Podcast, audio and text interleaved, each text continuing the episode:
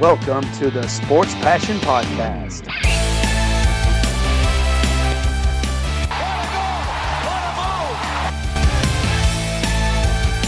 Oh, blocked by James! LeBron James with the rejection.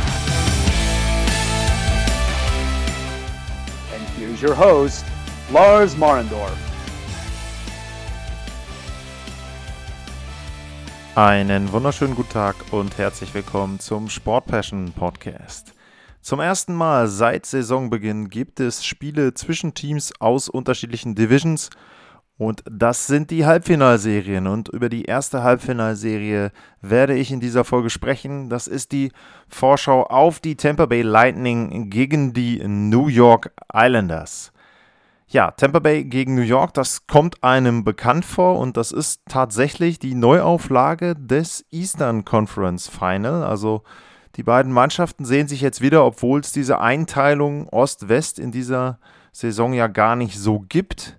Aber das liegt an den Platzierungen der beiden Mannschaften, dass die sich wiedersehen. Bevor ich darauf eingehe, fange ich mal damit an, was ich bisher bei jeder Vorschau hatte, mit dem Abstand äh, zwischen den beiden Hallen und zwischen der Halle in Tampa Bay und dem Nassau Coliseum in New York oder auf Long Island.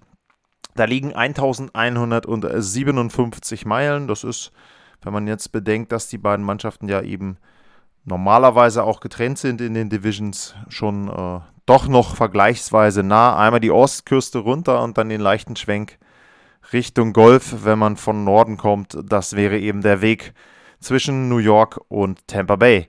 Ja, das ist die vierte Serie zwischen den beiden Mannschaften. Ähm, letztes Jahr eben Eastern Conference Final. Alle drei Serien bisher, die haben die Tampa Bay Lightnings, äh, Tampa Bay Lightning gewonnen. Die Bilanz ist 12 zu 4. Letztes Jahr war es 4 zu 2 dann. Ein paar knappe Spiele dabei mit Overtime und so weiter.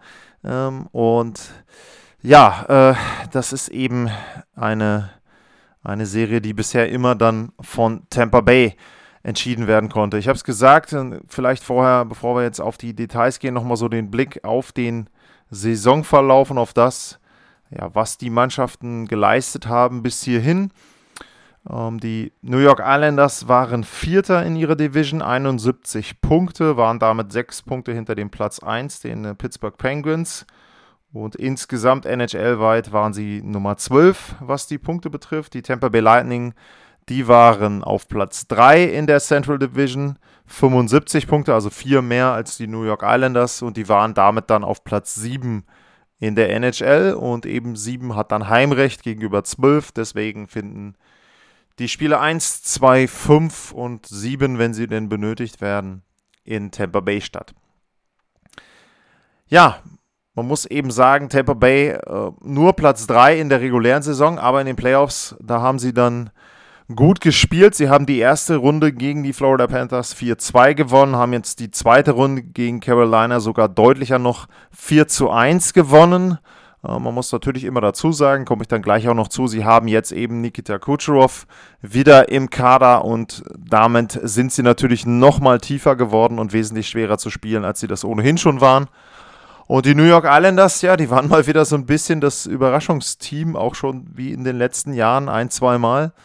Die haben ihre Erstrundenbegegnung, die Erstrundenserie gegen die Pittsburgh Penguins gewonnen mit 4 zu 2 und sie haben auch gegen die Boston Bruins mit 4 zu 2 gewonnen und ziehen damit jetzt eben im zweiten Jahr hintereinander in das Conference-Finale beziehungsweise ins Halbfinale ein, muss man ja genau sagen. Ich weiß gar nicht, ob die NHL überhaupt irgendwie außer Halbfinale eine offizielle Bezeichnung dafür hat. Aber ja, wir sagen jetzt mal Halbfinalserie Nummer 1 dazu. Ähm, ja, was man sagen muss, was, was mir persönlich einfach auffällt, bevor wir jetzt auf die, auf die Spieler gehen und auf das, was so dann in den Matchups vielleicht entscheidend sein könnte, ist eben der Vergleich zwischen den beiden Trainern und dass man einfach sagen muss, dass da zwei ja sehr, sehr gute Trainer und vielleicht, wenn man das dann ein bisschen runterbrechen will, vielleicht die besten Trainer der letzten fünf, sieben Jahre ähm, sind. Auf der einen Seite äh, John Cooper, äh, wenn man eben schaut, äh, was er mit den Tampa Bay Lightning schon geleistet hat. Natürlich letztes Jahr den Stanley Cup, aber das ist ja nicht alles.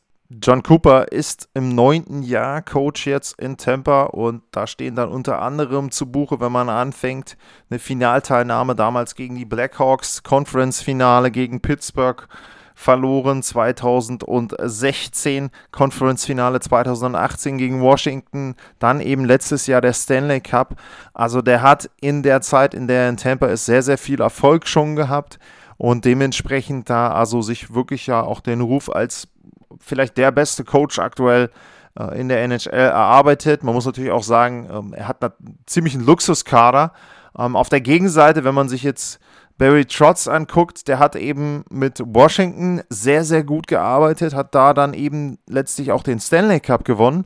Und seitdem er in New York ist bei den Islanders, war er einmal in der zweiten Runde war im Conference-Finale und jetzt eben nochmal im Halbfinale. Also der hat auch schon, wenn man jetzt von 2018 an sich das Ganze anschaut, also auch sehr, sehr gute Arbeit geleistet und wie gesagt, vielleicht die beiden besten Coaches jetzt aktuell in der NHL, die dann ihre Teams wieder im direkten Vergleich haben. Also äh, sehr interessant eben auch.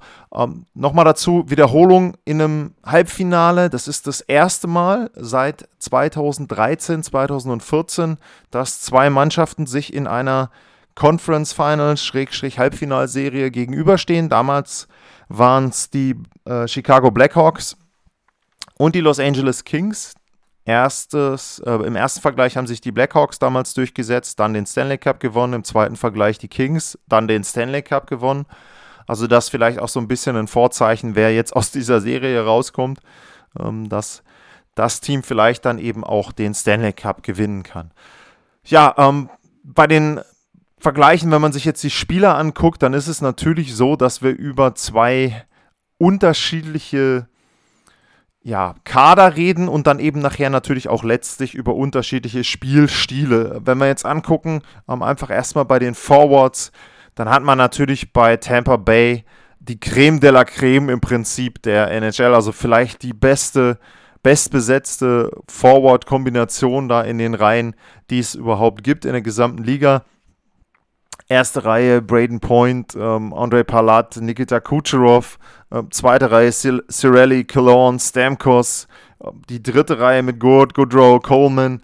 Und ich habe es ja dann schon oft gesagt, in der vierten Reihe hast du einen Tyler Johnson, Patrick Maroon, Ross Carlton, äh, Ross Colton. Ähm, ja, das ist schon, schon sehr, sehr tief, sehr gut besetzt, eben sehr ausgeglichen, das muss man auch sagen, aber dann natürlich auch mit sehr gutem Potenzial vorne, also viel Skill, ähm, sagt man ja in Nordamerika dann eben dazu, also viel ja, Eishockey-Fähigkeiten, viel technisch gute Spieler. Jetzt nicht, dass man sagt, das sind alles Grinder mit dabei, aber eben auch, und das ist genau das, sie haben einen einfach unfassbar guten Mix von Spielern, die ja eher so bei Finesse einzuordnen sind, die aber auch in der Lage sind, ähm, dann eben auch mal so ein bisschen dreckiger, ein bisschen härter zu spielen. Ähm, das ist einfach, Tampa ist ein sehr, sehr tiefes Team. Die können auch, wenn wir jetzt gleich noch über Spielstile äh, philosophieren und wie es vielleicht aussehen kann dann auf dem Eis. Tampa ist das, ich will nicht sagen egal, aber sie können jeden Stil in einer gewissen Art und Weise mitgehen. Das ist, glaube ich, der große Unterschied zu vielen anderen Teams.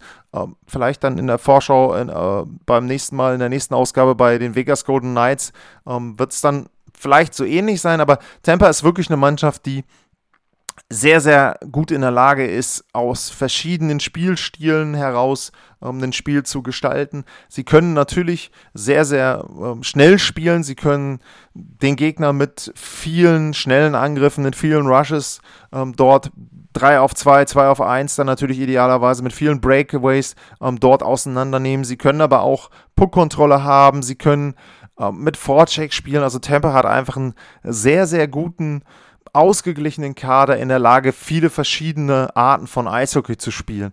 Ähm, auf der Gegenseite, äh, die New York Islanders werden, glaube ich, immer ein bisschen unterschätzt, vor allem was die Forwards betrifft, was die Stürmer betrifft. Ähm, da muss man eben sagen, dass natürlich anders die fehlt.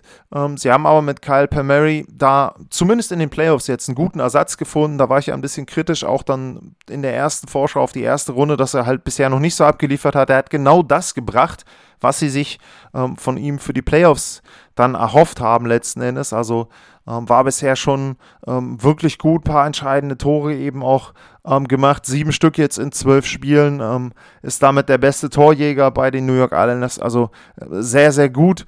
Ähm, aber wenn man dann eben nochmal weiter guckt, es ist ja eben nicht nur Kyle Palmieri, sondern vor allem auch vorne, erste Reihe, Basal, Komarov, Eberly.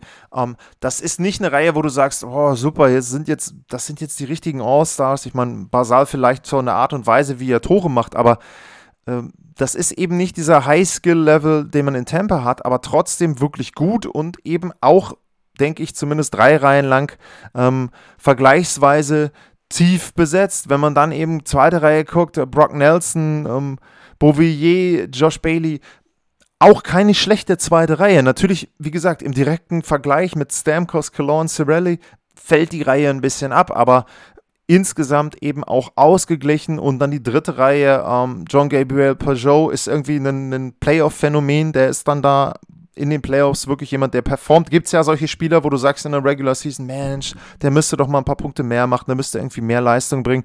Er zeigt die Leistung eben in den Playoffs und um, ähm, das ist, glaube ich, für die New York Islanders eben auch einer der Gründe, warum er da ja so wichtig ist. Ist Topscorer aktuell 13 Punkte in zwölf Spielen. Also da sieht man schon, wie er dann ja nochmal eine Schippe drauflegen kann, wenn es dann in die Endrunden geht.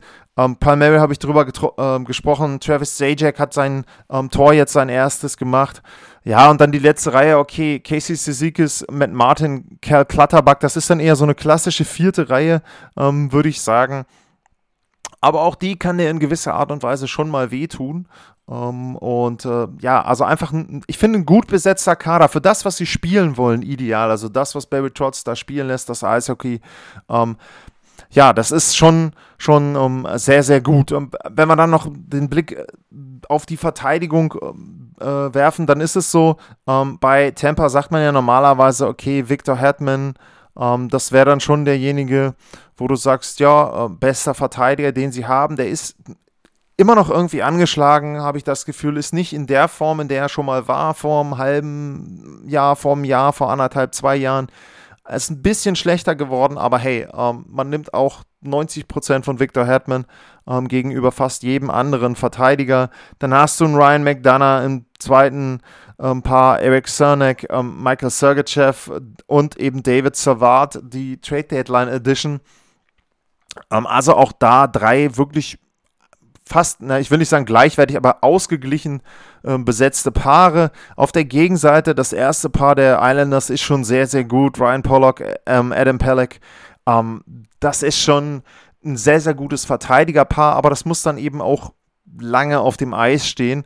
Ähm, dahinter Nick Leddy, Scott Mayfield, ähm, ja, Noah Dobson und Andy Green nachher.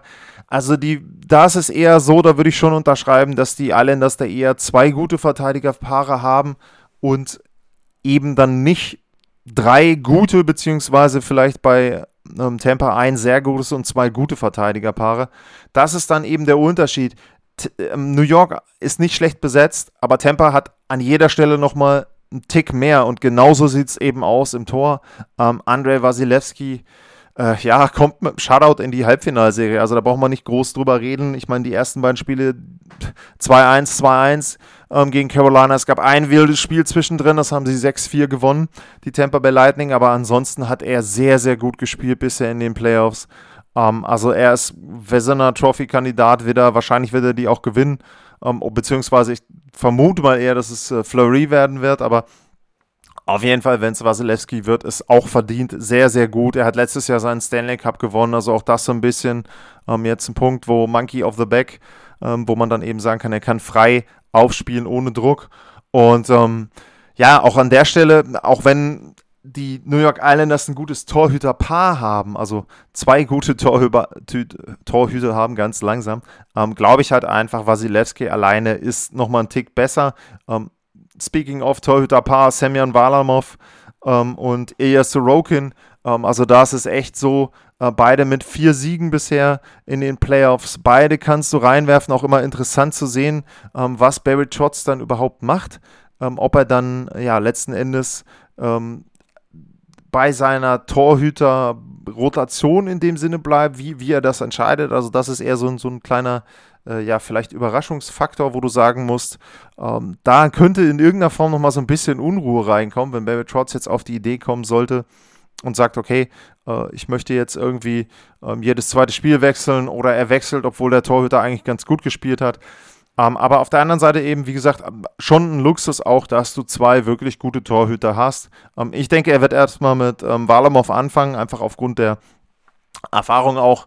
Und dann musst du eben sehen, ähm, wie es dann ja in der Playoff-Serie sich entwickelt und wie er dann weiter entscheiden wird.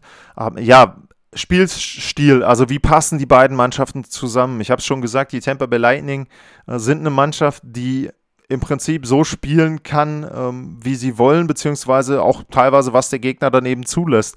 Ähm, wenn man jetzt schaut äh, und sich so auch ein bisschen die, die Advanced Metrics anguckt, den Corsi-Wert, ähm, sie sind Platz 11 jetzt bei den Teams in den Playoffs mit nur 46 Prozent. Ähm, die Islanders sind bei Platz 15 äh, mit 42 Prozent. Das heißt also, New York überlässt dem Gegner extrem ähm, ja, die Initiative, macht eben dann vorm Tor dicht, beziehungsweise lässt offene Schüsse zu und ähm, hofft dann eben darauf, dass die Torhüter hinten die Dinger fangen.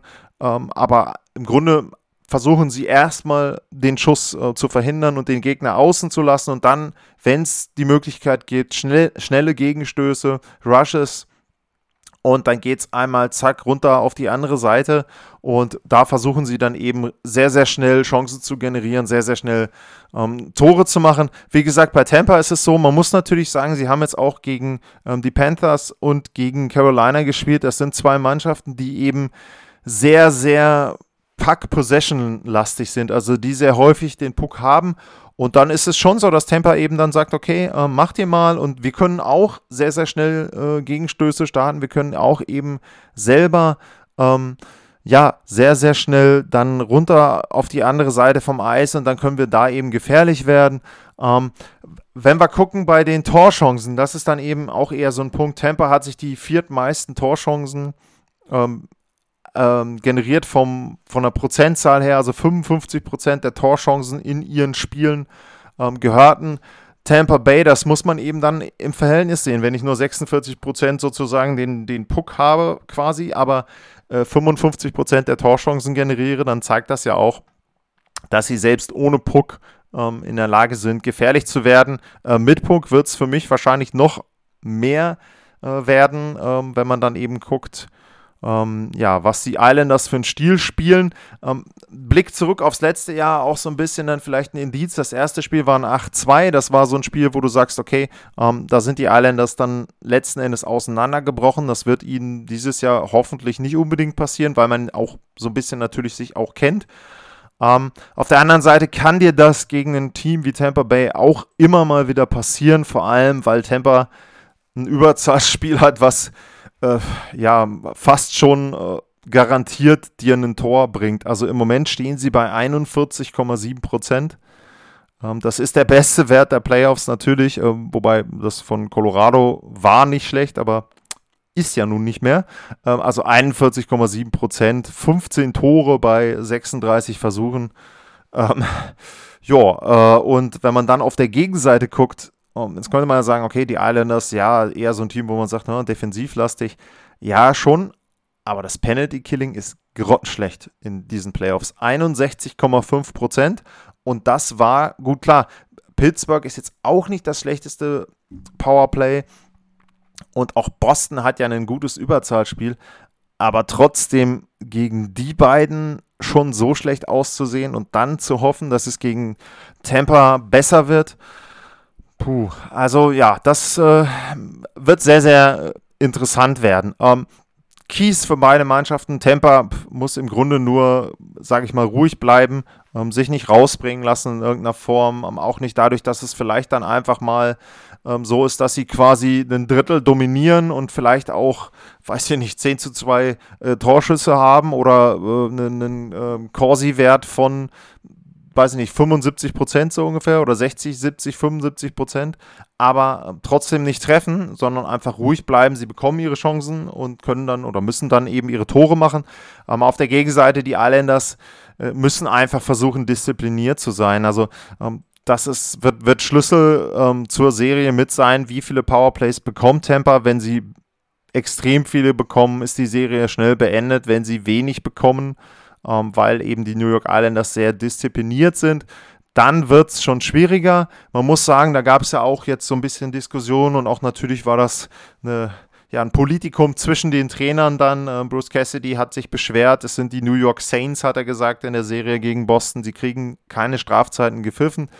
Ähm, pff, ist schwierig nachzuvollziehen und auch schwierig zu ähm, verargumentieren, denn die Islanders waren eins der Teams mit den wenigsten Strafzeiten in der regulären Spielzeit. Also ist ja jetzt nicht so, dass man sagt, hey, ähm, in der regulären Spielzeit hatten sie irgendwie 15 Strafminuten pro Spiel und jetzt äh, haben sie nur noch vier. War halt vorher auch schon so, dass die Islanders wirklich diszipliniert waren. Wie gesagt, in der Serie wird es extrem darauf ankommen. Also wenn sie da äh, Tampa viele Möglichkeiten geben, dann ist das ganz, ganz schnell vorbei. Ähm, gewisser Sonderfaktor kommt noch hinzu, wenn man weiß, dass die New York Islanders im nächsten Jahr eine neue Halle haben werden. Das heißt, das äh, Nassau Coliseum dort auf Long Island, das wird jetzt in dieser Playoff-Runde oder dann im Stanley Cup-Finale seine letzten Spiele sehen. Und das ist dann natürlich nochmal so ein Faktor, auch in Richtung Zuschauer. Die auf Long Island sind schon sehr, sehr laut und sehr fanatisch und das könnte nochmal so ein bisschen dann Ausschlag geben. Ähm, aber Tampa hat halt auch schon alles gesehen und da glaube ich nicht, dass die sich da viel ähm, außer Ruhe bringen lassen. Ähm, wie gesagt, New York ist nicht schlecht. New York ist ein Team, was viele unterschätzen. Ich habe das, glaube ich, auch im letzten Jahr bei den Vorschauen oft gemacht. Ich habe es in diesem Jahr gemacht. Ähm, ich meine, ich hatte Pittsburgh und Boston, müsste ich nochmal nachhören, ähm, beide getippt. Ähm, ich werde auch in dieser Serie jetzt äh, den Gegner der New York Islanders nehmen, aber trotzdem muss man einfach Respekt zollen und um, es ist halt immer so, man sagt, ja, die Islanders spielen langweiliges Eishockey. Ja, sie spielen einfach ein anderes Eishockey. Sie spielen halt nicht diese offensiven Rushes ähm, unbedingt oder sie spielen nicht so ähm, kontrolllastig ähm, und dann eben vielleicht auch nicht unbedingt das schönste Eishockey. Sie können aber sehr, sehr schöne Eishockey-Tore schießen und da wird es sicherlich einige von geben. Ich glaube nicht, dass das eine einfache Serie wird für Tampa Bay, aber ich denke, am Ende setzt sich, ähm, setzen sich die Lightning durch und ich würde mal schätzen, so ähnlich wie im letzten Jahr, sechs Spiele mit einem ähnlichen Verlauf, weiß ich nicht, 1-1, 3-1, 3-2 und dann irgendwie äh, Spiel 6. So ähnlich wird das, glaube ich, laufen für mich. Um, 4-2 Seriengewinn für Tampa Bay und dann eben die Chance, dass sie den Titel verteidigen und den Stanley Cup dann zum dritten Mal ähm, nach Florida holen und zum zweiten Mal in Folge dann. Ja, New York, Riesenrespekt, ähm, auch wieder eine wirklich tolle Saison gespielt, aber ich glaube, der Weg endet im Halbfinale und dann sehen wir auf jeden Fall die Tampa Bay Lightning im Finale um den Stanley Cup. Vielen Dank fürs Zuhören. Das war die erste Vorschau heute auf die Halbfinalserie Nummer 1. Vegas gegen Montreal gibt es dann morgen. Und ja, bis dahin bleibt vor allem gesund. Wie immer, klickt, wo ihr den Podcast hört, auf den Abo-Button. Folgt mir bei Twitter und auch da wieder der Hinweis und die Bitte, wenn ihr Fragen habt, äh, Lars-Mar, Fragen oder Themenanregungen, auch jetzt speziell, wo die Serien weniger werden, wo auch ein bisschen weniger Eishockey ist. Ähm, gestern, den Freitag, war, glaube ich, das erste Mal seit Mitte Januar, 10. Januar oder so, dass es kein NHL-Spiel gab. Dementsprechend gibt es ja vielleicht auch ein paar Off-Season-Fragen. Fragen in Richtung Seattle wären sehr interessant. Also da plane ich natürlich einmal eine Expansion-Folge, aber ich versuche auch nochmal direkt jemanden aus Seattle zu erreichen. Also wenn es da Fragen gibt rund um das Team, rund um die Halle, um die Struktur und so weiter, was da mit Fans ist, alles Mögliche, dann sehr, sehr gerne bei mir melden und sehr, sehr gerne fragen. Und bis dahin, wie gesagt, vielen Dank fürs Zuhören, bleibt gesund und ciao.